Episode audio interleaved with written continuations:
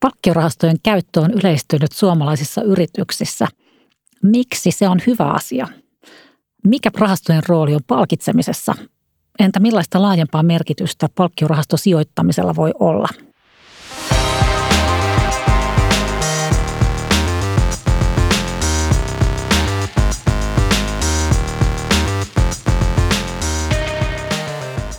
Minä olen Kiisa Hulkkonieman Mandattomista ja tämä on Palkittu podcast. Tällä kertaa keskustelemme Mandattumin toimitusjohtaja Petri Niemisvirran kanssa palkkiorahastojen eli henkilöstörahastojen merkityksestä suomalaisessa työelämässä ja yhteiskunnassa. Tervetuloa Petri. Kiitos.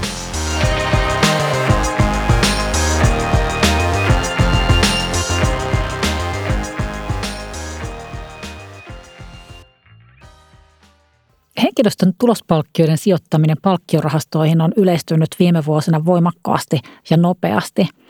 Petri, sinä olet seurannut Mandattumin toimitusjohtajana myös palkkiorahastojen toimintaa ja kehitystä pitkään. Mikä selittää palkkiorahastojen yleistymisen? Kerro meille.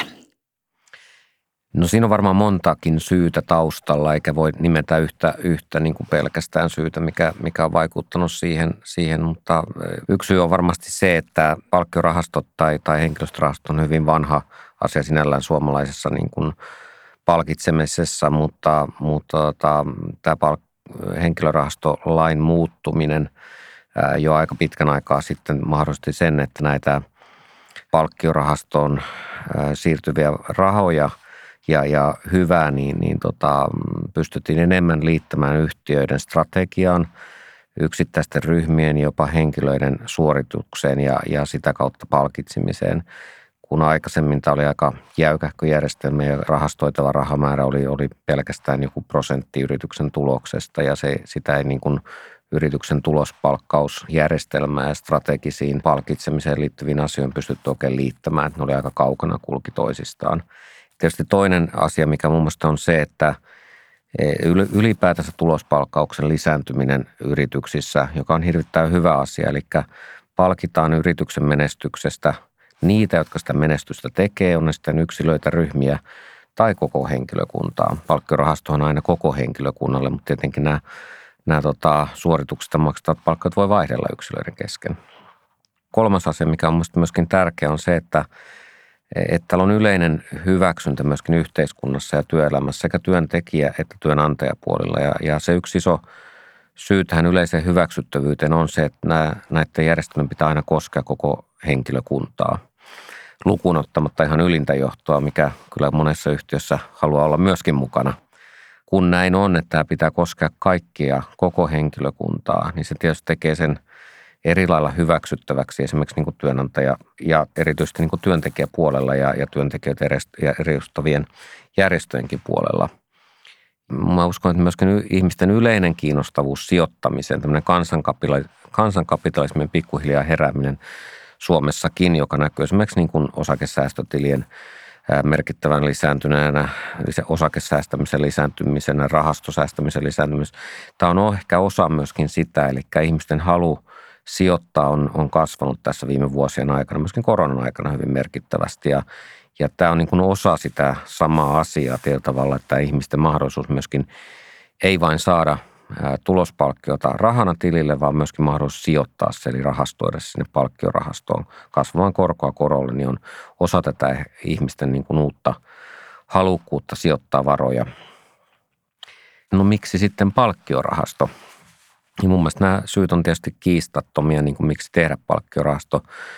Se on, se on tota, kaikkien yhteinen etu, se on verotehokas, se on korkoa korolle.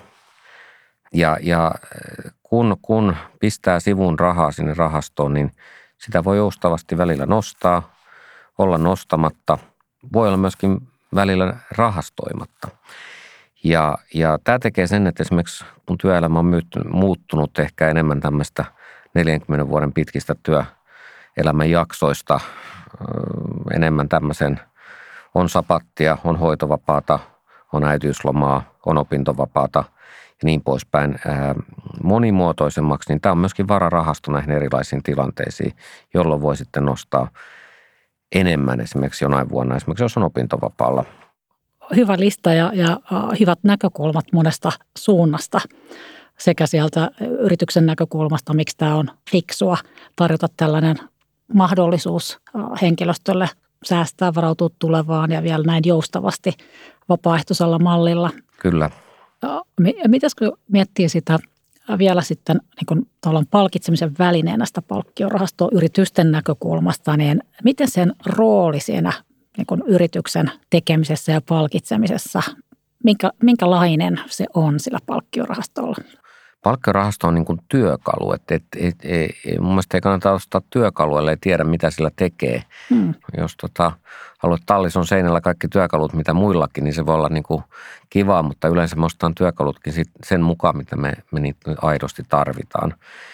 Ja, ja pal- palkkiorahasto on työkalu, joka, jota ei niin kuin, niin kuin kannata hankkia, eikä voi olla ilman, että on joku suunnitelma, miten se sitten nivotaan siihen yhtiön strategian ja, ja palkitsemiseen ja tulospalkkausjärjestelmään. Ja, ja, ja tota, jo, jolloin tietyllä ensin, tietenkin ensin on sitten minkä kokoista yhtiöstä tahansa kysymys. Palkkiorahastoon ei voi ihan pienen yhtiön tehdä, mutta jo ei kovinkaan suureen, niin, niin tarvii olla, niin se voidaan tehdä. Niin täytyy tietysti olla niin kuin selkeä tulospalkkausjärjestelmä, jossa tiedetään, miten sitä syntynyttä hyvää jaetaan eri henkilöille, ryhmille. Ja, ja, ja sitten siihen, kun, kun se on selvää ja perustettu ja konsultointu ja, ja kirjattu ja dokumentoitu, niin, niin sitten kun sitä hyvää syntyy, niin sitten sitä palkkiorahastoa käytetään siihen. Eli se on työkalu sen palkitsemisen ja tulospalkkausjärjestelmän ehkä niin kuin vielä – paremmaksi tekemiseen. Tai boostaava. Boostaava, vivuttava, miten sitä nyt halutaan sanoa, mutta, niin. mutta, mutta näin päin se kulkee. Et, et me, mehän emme mandaattumista tee palkkiorahastoyhtiöihin, jossa ei ole selkeä tulospalkkausjärjestelmää. Se on täysin mahdotonta. Just niin. Ja tuli hauska tässä erään paljon myöskin rahastojen, palkkiorahastojen kanssa työskentelevän kollegan kanssa jutteli, joka nosti hyvin esiin sen, että tämä on itse asiassa aivan erinomainen tapa yhdistää sekä sellainen yhteinen että hyvin yksilöllinen näkökulma, niin kuin säkin kuvasit, että toisaalta yhtiön näkökulma, yhteiset tavoitteet, kaikki kuuluu mm. ja sitten toisaalta hyvinkin voi olla yksilöllistä onnistumista mittaava palkkiomalli ja sitten pääsee vielä yksilöllisesti itse valitsemaan hyödyntääkö ja sijoituskohteita Joo. valitsee. Se oli itse asiassa yksi myöskin asia, mitä ajattelin sulta kysyä, kun se on melko uusi elementti tässä palkkiorahastotekemisessä, että yksittäiset jäsenet, henkilöstön, edu, henkilöstö pääsee itse valitsemaan sitä Joo, sijoitusstrategiaa. individualismi mm. kolle, kollektiivisuuden lisäksi on mielestäni tämän järjestelmän kauneus ja, ja, ja semmoisia muutamia vielä niin kuin täsmennyksiä siihen, että, että, että palkkiorahastohan on niin kuin, siis juridiselta termiltä henkilöstörahastohan on, on erillinen juridinen entiteettinsä. Sehän ei ole niin kuin – yrityksen taseessa. Se on, se on erillinen entiteetti, joka, juridinen entiteetti, joka, joka niin kuin hoitaa sitä henkilöstörahasto, palkkiorahasto, ää, varallisuutta. Tässä on myöskin se kollektiivinen yhdistävä tekijä koko henkilökunta, että se on meidän juttu, meidän rahasto, joka hoitaa niitä meidän varoja. No aikaisemmin tämä oli usein niin, että palkkiorahastossa oli yksi sijoitussuunnitelma kaksikymppiselle – 55-vuotiaalle, eli, eli sijoitettiin tietyn strategian mukaisesti niitä varoja tietyllä kompromissi jutulla ja sitten rahaston edustajat päättivät, miten niitä sijoitetaan ja, ja tota, mutta se, mikä on nyt niin kuin uutta ja, ja joka on voimistunut, on se, että koska tietysti me nähdään, että ihmisillä on erilaisia riskinottohalukkuuksia ja kyvykkyyksiä ja, ja ihmisillä on erilaisia tavoitteita ja aika jänteitä sijoituksensa kanssa. Myöskin ikähaarukkaan yrityksessä aika lavea usein, koska, koska tämä koskee siis koko henkilökuntaa, niin, niin nyt uutena asiana on, on yleistynyt se, että myöskin niin kuin henkilöt itse voi valita sen, sen oman sijoitustrategiansa. Ja, ja tässä on niin kuin eroja yritysten välillä. Jotkut yritykset on enemmän kohertteja, niillä on samanikäisiä, samalla tavalla ajattelevia ihmisiä ehkä enemmän ja toiset taas on niin kuin ehkä variaatiota enemmän ja se vaikuttaa tietysti siihen, miten, miten tämä niin kuin yksilöllisyys ja kollektiivisuus niin kuin vaihtelee. Se on totta ja sama havainto siellä asiakkaiden henkilöstörahastojen kanssa keskustellessa, että aika paljon herättää kiinnostusta se mahdollisuus miettiä sitä, että annetaan, annetaan henkilöstölle valinnanvaraa myös sen sijoittamisen osalta.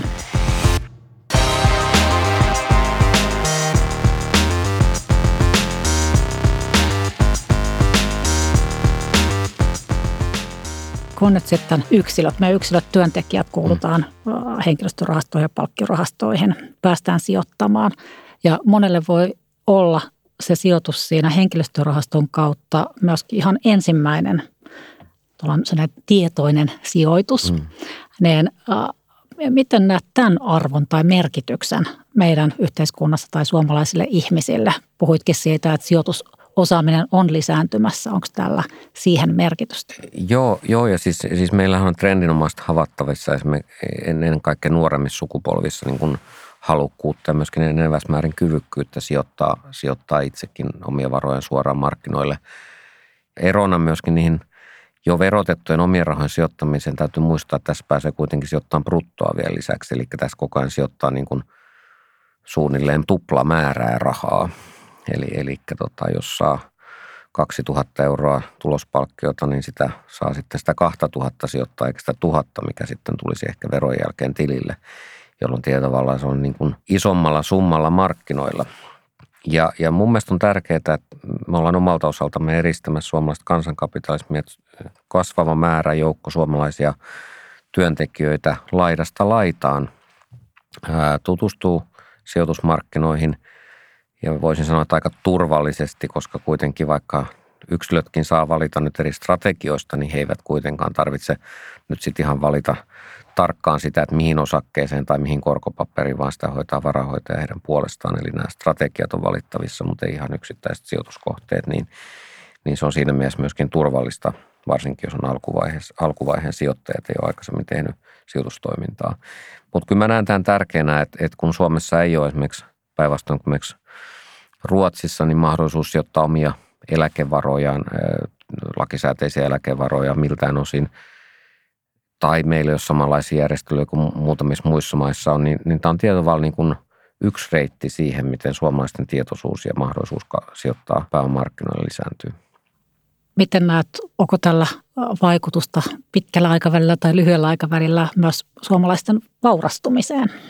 Siis sillä kasvukäyrällä, missä me mennään, katsoa palkkirahaston määrän kasvua ja näiden hallinnoituvien varojen määrän kasvua, niin kyllä tämä omalta osaltaan on tukemassa suomalaisten vaurastumista ja, ja, ja tota sitä korkaa korolle-efektiä, joka, joka on myös hirveän tärkeä ymmärtää sijoittamisessa. Ja, ja, ja tota, jos me verrataan Suomea niin kuin esimerkiksi Tanskaan ja Ruotsiin, Tanska on suurin piirtein saman kokoinen niin kuin väestömäärältään, niin, niin kyllä meillä on aika paljon kirittävää ja – meidän täytyy käyttää kaikki mahdollisia keinoja, mitä meillä on niin kuin koko kansantalouden kannalta, että suomalaiset vaurastuisi, koska vaan vaurastumalla me pystytään luomaan tulevaisuudessakin lisää hyvinvointia tai pitämään tämä hyvinvointitaso, mitä meillä tällä hetkellä on. Ja, ja toi vaurastuminen, varautuminen, hyvinvointi johtaa ehkä myöskin pikkusen toiseen kulmaan katsoa palkitsemista ja liiketoimintaa vastuullisen palkitsemisen vastuullisen sijoittamisen, vastuullisen liiketoiminnan näkökulmasta, niin sä oot puhunut paljon myöskin vastuullisesta palkitsemista, sijoittamista ja liiketoiminnasta, niin, niin miten näkisit, että palkkiorahasto ää, sijoittuu siinä keskustelussa? Se, se itse asiassa niin kuin monellakin tavalla niin kuin tietysti tämä vastuullisuus liittyy tähän asiaan.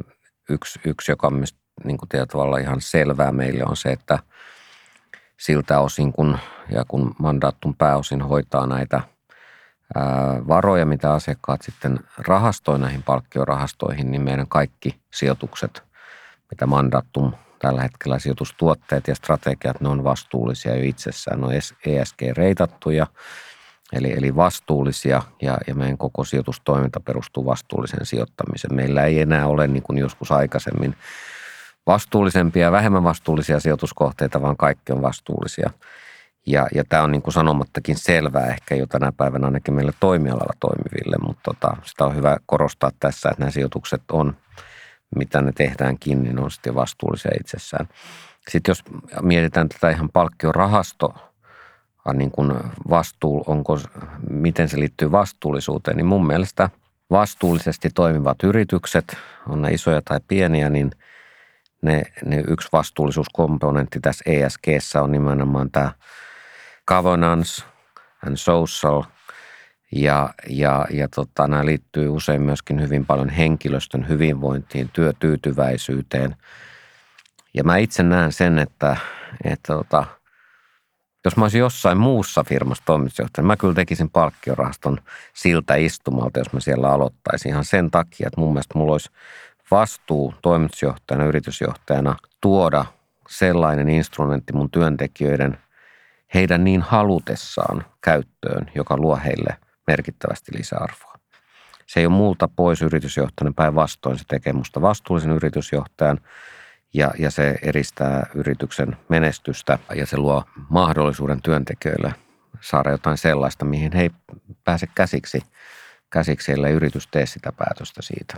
Ja, ja se on mun mielestä vastuullista toimintaa luoda mahdollisimman hyvät edellytykset työntekijöille myöskin suunnitella tulevaisuutta ja varautua – erinäköisiin elämänmuutostilanteisiin ja myöskin vaurastuttaa itseään. Se on vastuullista toimintaa noin yrityksen näkökulmasta. To, to, toki näin.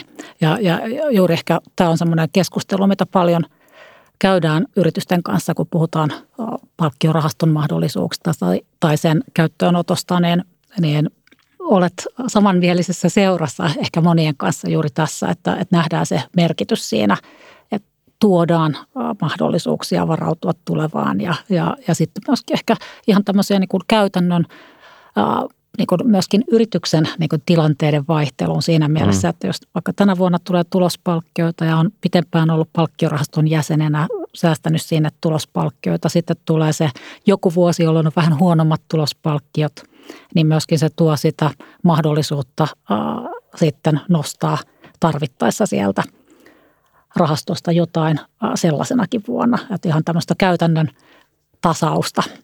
Kyllä, tämä on siis nimenomaan tuen tasausta mm. myöskin niin kuin toki henkilöstä itsestään mm. riippuen osittain. Eli, eli, no.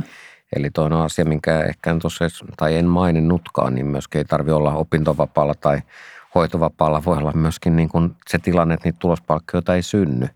Ei joka vuosi kaikilla yrityksillä mene niin hyvin, että maksetaan tulospalkkioita ainakaan samaa määrää kuin huippuvuosina, niin silloin tietysti pystyy – sieltä rahastosta nostamaan itselleen sopivan määrän niinäkin vuosina.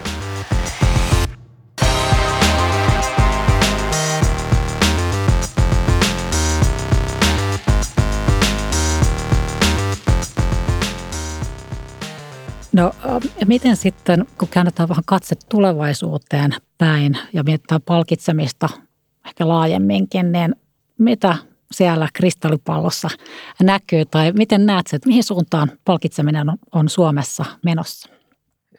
Kyllä trendi on jo pitkään ollut ja se on edelleen voimistuva se, että muuttuvia palkkioita suositaan kiinteän palkan lisäksi. Ja, ja edelleen on myöskin kasvussa se, että halutaan palkita laajasti koko henkilökuntaa. Palkkiorahastossa tulee ihan jo – sen, sen tarkoituksen ja lain mukaan se ei, sitä ei ole muuten kuin koko henkilökunnalle. Mutta muissakin palkitsemismalleissa niin aika usein niin kun lähdetään siitä, että palkitaan koko henkilöstöä. Määrät ja, ja prosentit ja kaikki tämmöistä voi vaihdella, mutta on myöskin paljon esimerkkejä yrityksistä, uuden teknologian yrityksistä, jossa niin kun, esimerkiksi tulospalkkiot on kaikille yhtä suuret – ei ole eroa siitä, että onko yrityksen toimitusjohtaja vai joku muu työntekijä yrityksessä, niin mahdollisuus saavuttaa saman suuruinen tulospalkki on kummallakin. Mikä, mikä kristallipallos muuta, niin sanotaan, että nyt on vielä se aika, kun voi palkkiorahaston ottaa ja sanoa, että siitä saa lisää arvoa ja kilpailuetua yrityksenä, koska vielä kaikilla ei ole sitä. Mutta mä näen kristallipallossa, että valitettavasti – näiden ensimmäisten ottajien joukossa tulee kyllä käymään niin, että se ei ole enää kilpailuetu tulevaisuudessa, koska se tulee melkein joka yhtiössä. Eli, eli tota, vielä saa kilpailuetu, jos tekee nopeasti, mutta tota, sillä kasvukäyrällä, millä palkkiorahasto eneneväsmäärän tehdään, niin jossain kohtaan se tietenkään ei ole enää samanlainen kilpailuetu. Toki se on toki kilpailuhaitta, jos siinä kohtaa, jos kaikissa muissa on paitsi meillä ei. Koska silloin kyllä ihmiset rupeaa kysymään sitä, että miksei meillä ole, kun kaikissa muissa on. Mä en itse asiassa ymmärrä, miksi joku ei ottaisi palkkiorahastoa. Se on niin kuin mulle, mulla oli siihen niin kuin vastaus aikaisin, mutta sitten kun mä ymmärsin sen, että tämä laki mahdollistaa sen, että nekin, jotka eivät henkilökunnasta halua rahastoida, he voivat jättää rahastoimatta. Ja se ei ole mikään pysyvä päätös myöskään, vaan vuosittain jokainen yksilö, työntekijä voi päättää rahastoida tai ei rahastoida.